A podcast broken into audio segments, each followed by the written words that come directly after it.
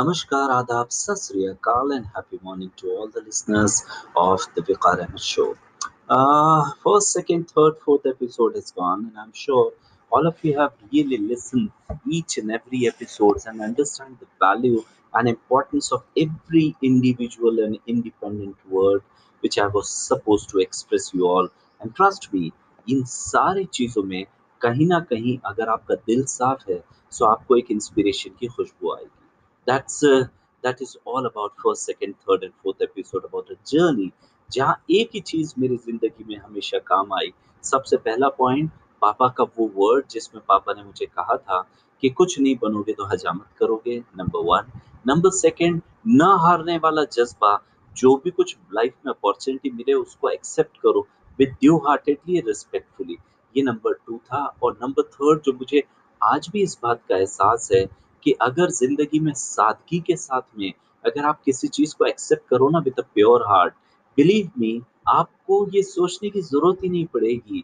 अपनी ज़िंदगी के अंदर में कि क्या मैं उस चीज़ को कर पाऊँगा या ना कर पाऊँगा। यकीन मानिए हर किसी की दुआएँ आपके साथ में रहेगी और आपका दिल खुद इस बात का गवाह रहेगा कि आप क्या कहना चाहते हैं और इस चीज़ को अप्रिसिएशन और लोग आपको उसी बहाने पसंद करेंगे। सो so, ये था हमारा वो एसेंस जो मुझे ऐसा लगता था first second third fourth episode में मैंने आपके सामने रखने की कोशिश की। अब वक्त आ चुका था 2013 2010 11 12 तक मैंने ऐसी ही प्राइवेट शोज़ किए, लेकिन इस बीच में जो सबसे बड़े, जो मेरी लाइफ में ट्विस्ट आया, वो ये आया कि हमारा जो नेटवर्क था, उस पर किसी ना किसी तरह से कोई कॉपरेट के कोई इशू होने की वजह से जी एक्सेस ग्रुप का वो विड्रॉ की केस में आ गया था और कंपनी बंद हो गया 2012 में।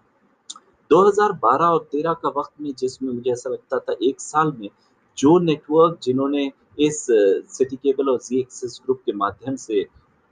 मुझे आ, मौका दिया था आ, उनके ज़रिए उन्होंने बाद में मुझे प्राइवेट रिसोर्स मान के उस शो को कंटिन्यू रखा एक साल तक। यकीन मानिए ये शो उस दौर में आ, ये इसलिए भी हिट कर रहा था क्योंकि कौन बनेगा करोड़पति लॉन्च हुआ था और लॉन्च होने के बाद उसका टीआरपी बहुत ज़्यादा था और जिस वक्त में जो चैनल्स वाले थे, वो उनसे भरपूर पैसा चार्ज किए करते थे। और जब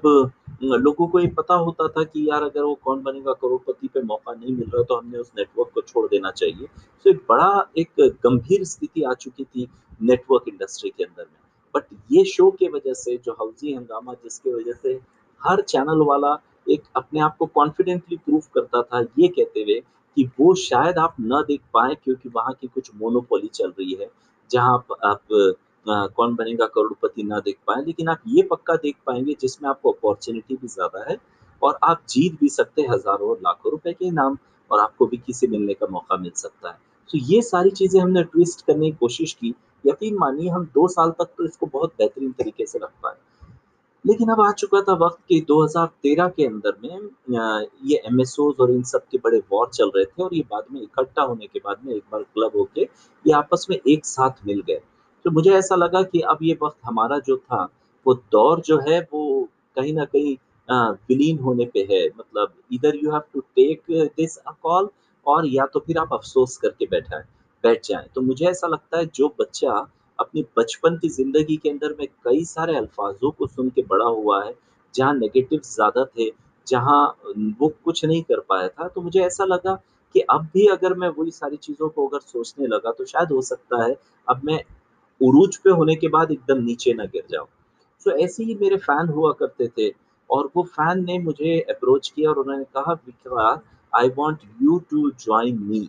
अब आप सोच के चलिए कि कहाँ टेलीविज़न और कहाँ एक ऐसा ऑपरेशंस इंडस्ट्री, उनको ऐसा लगता था कि बेकार अगर आप मेरे साथ जुड़ोगे, तो मैं है ना बहुत आगे भी जा सकता हूँ और हम मिल के आगे बढ़ेंगे, क्योंकि मेरी भी शुरुआत रहेगी और मैं आपके साथ भी मिल के आगे बढ़ जाऊँगा। उसकी सबसे सिंपल उनकी वजह थी, मेरे हिसाब से बड़ी सिली थी लेकिन उनका ये कहना था बेकार आप बोलते बहुत अच्छा है, मैं चाहूँगा कि मेरे ऑर्गेनाइज़ेशन में बोलने वालों का एक रिस्पेक्ट है, उस जगह पे उसको बहुत कारगर सिद्ध होगा। जो कहते हैं ना कि जौहरी जानता है कि उस तो वो उसका कलाकार की क्या कला है। सो so, उन्होंने एज़ ए जौहरी मुझे कला दी और उन्होंने मुझे हायर किया एज़ ए मैनेजर और वो भी मैनेजर ऐसा था जिसका कोई डेज़िग्नेशन नहीं था बट हाँ, इतना था कि बड़ा ही प्यारा-सा ओहदा दिया उन्होंने, जहाँ रिस्पेक्ट पूरी थी, जहाँ लोग एज़ ए टॉप मैनेजमेंट के एक हिस्सा मानते थे, 4 लोगों के बीच में बैठना उठना मुझे एक अलग तरीके से आया। तो वो एक ऐसी इंडस्ट्री थी जो एकदम विपरीत थी टेलीविज़न से, वो था सलोन इंडस्ट्री। सो ये आ गया एक और नया ट्विस्ट जहाँ विकार को एक और नया रूप देखने मिला। विकार का खुद कि कहाँ ग्राफ़िक डिज़ाइनिंग, कहाँ वॉइस ओवर, कहाँ एडिटिंग, कहाँ ऑपरेशंस, कहाँ बिज़नेस, कहाँ एंकर, कहाँ लाइव शोज़ और कहाँ आप एंटर मार रहे हो उस ज़ोन में जो सर्विस इंडस्ट्री है। तो मैंने भी कहा चल ठीक है, मुझे ना कहने की आदत नहीं थी और जब मैंने वो देखा कि नहीं मैं कुछ कर सकता हूँ, तो मुझे अचानक से वो वर्ड याद आया, जो आपको शायद first, second, third, fourth episode में मैंने बताने की कोशिश की, कि सैलून को लोग हजामत इंडस्ट्री कहते हैं, मतलब वो बाल काटने वाली इंडस्ट्री होती है और यही वो बाल काटने वाली इंडस्ट्री जो मेरे पापा ने कई साल पहले मेरे लिए एक वर्ड इस्तेमाल किए थे, बेटा आप कुछ नहीं करोगे तो हजामत करोगे। सो यकीन मानिए वो बात मेरे ज़हन में तब से थी और जिस दिन मुझे अपॉर्चुनिटी मिली, मुझे लगा बेटा यहाँ से शायद हो सकता है एक नई किक आपको मिलेगी। यकीन मानिए ये मेरी इंडस्ट्री मेरे लिए बहुत नई इंडस्ट्री थी, मेरे लिए बहुत लर्निंग थी और मैंने कहा था ना आपसे पहले भी, ये ना कहने की आदत और ना सुनने की आदत बेकार में बिल्कुल नहीं थी, क्योंकि उसने अपने आप के अंदर में एक ऐसा ट्रांसफ़ॉर्म होता हुआ वक़्त देखा कि बचपने का बेकार और बाद के बेकार में बहुत फ़र्क आया, जहाँ उसने चैलेंजेस लेना शुरू किया। यही वो विकार था जिसने अपने चैलेंजेस लिए और यही नेट जो ब्रांड था जिस ब्रांड का नाम अगर मैं आपके सामने रखूँ तो शायद काफ़ी लोग इस ब्रांड को बड़े अच्छे से जानेंगे। आप शायद उसमें भी कहीं भी गूगल करके देखें, तो आपको दिख जाएगा कि विकार अहमद ये नाम किस जगह के ऊपर पे पहुँचा सो मुझे लोग इस ब्रांड के अंदर में नाम जो ब्रांड था उसका, उसका नाम था द बेलिज़ा सैलून। तो इसका नाम देने वाले भी हम ही हुआ करते थे। हमारे कलीग थे जो 3, 4, 5 लोग मिलके जो हमने इस प्रोडक्ट को शुरू किया था। 2 ओनर्स थे जिन्होंने बड़े जिनकी उम्मीदें बड़ी थी कि हम बहुत आगे जाएँगे और उनके साथ में कुछ दो ऐसे पिलर्स थे और बाकी काफ़ी सारे ऐसे पिलर्स थे, जो चाहते थे कि ज़िंदगी के अंदर में हम कुछ करेंगे लेकिन लेकिन हम आगे ज़रूर बढ़ेंगे। मुझे भी ऐसा लगा कि यार जो लोग इतने इंस्पिरेशनल हो सकते हैं, मोटिवेशनल हो सकते हैं, चलिए अपन इनकी स्पार्क को लेके आगे बढ़ते हैं। तो 2013 में मैंने बेलिज़ा सलोन को as a marketing operations head करके जॉइन किया। बहुत सीखा, बहुत समझा, लोगों के साथ बात किया। अब उन लोगों के साथ मुझे बात करना था, जो कला में तो बहुत साउंड हुआ करते थे, बट उनका दिमाग किसी और जगह पे जगह पे रहता था। मैं वापिस से आपसे कहूँगा जो आपने भी सुना होगा जो बहुत कम पढ़े-लिखे होते हैं, जो नहीं पढ़े-लिखे होते हैं, लेकिन जो कलाकार हुआ करते हैं, उन लोगों की जो सोच है, कहीं ना कहीं एक ऐसी हो जाती है कि नहीं हम हैं तो हम हैं। तो ऐसे लोगों के साथ में काम करना,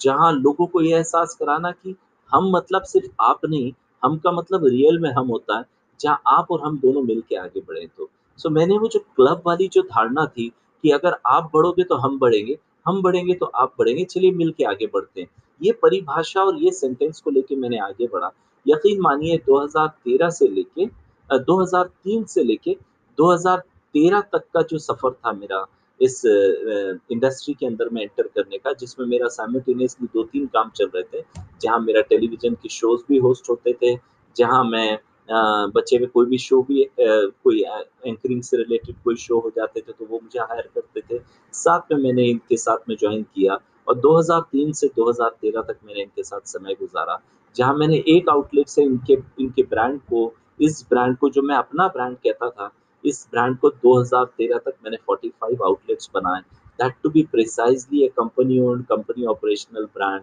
काफ़ी सारे लॉन्चेस किए, काफ़ी सारी नई-नई सीखी, काफ़ी सारे मैंने इवेंट्स किए, काफ़ी सारे जॉइन हैंड्स वाले इवेंट्स किए, काफ़ी सारे सीएसआर भी किए, काफ़ी सारे ब्रांड डेवलपमेंट भी किए, काफ़ी सारी ऐसी चीज़ की जो एक मैनेजमेंट इंस्टीट्यूट का बड़े-बड़े मैनेजमेंट इंस्टीट्यूट के लोग करा करते हैं, वो मुझे कहीं ना कहीं सीख-सीख के सीख-सीख के ऐसा एहसास हुआ कि नहीं तू भी कर सकता है विकास। तो ये करते-करते मैंने 2013 तक इस ब्रांड को उस मुकाम तक पहुँचाने में मदद की, जहाँ अगर कोई किसी से अगर हम मिलते थे तो ये कहते थे कि बेलिज़ा हमारा ब्रांड क्रिएट किया हुआ नहीं है, ये इंटरनेशनल ब्रांड है, जिसको हमने एंडोर्स किया है और हमने उस प्रोडक्ट को लेके आगे बढ़ रहे हैं। तो यकीन मानिए यहाँ भी आपके लिए बहुत बड़ी किक थी। एक और आपके लिए एप्रिसिएशन जहाँ आपने टेलीविज़न पे आए तो एप्रिसिएशन, आपने ग्राफ़िक्स किया तो एप्रिसिएशन, क्रिएटिविटी आपने की तो एप्रिसिएशन, वॉइस ओवर्स किए तो एप्रिसिएशन, स्क्रिप्टिंग की तो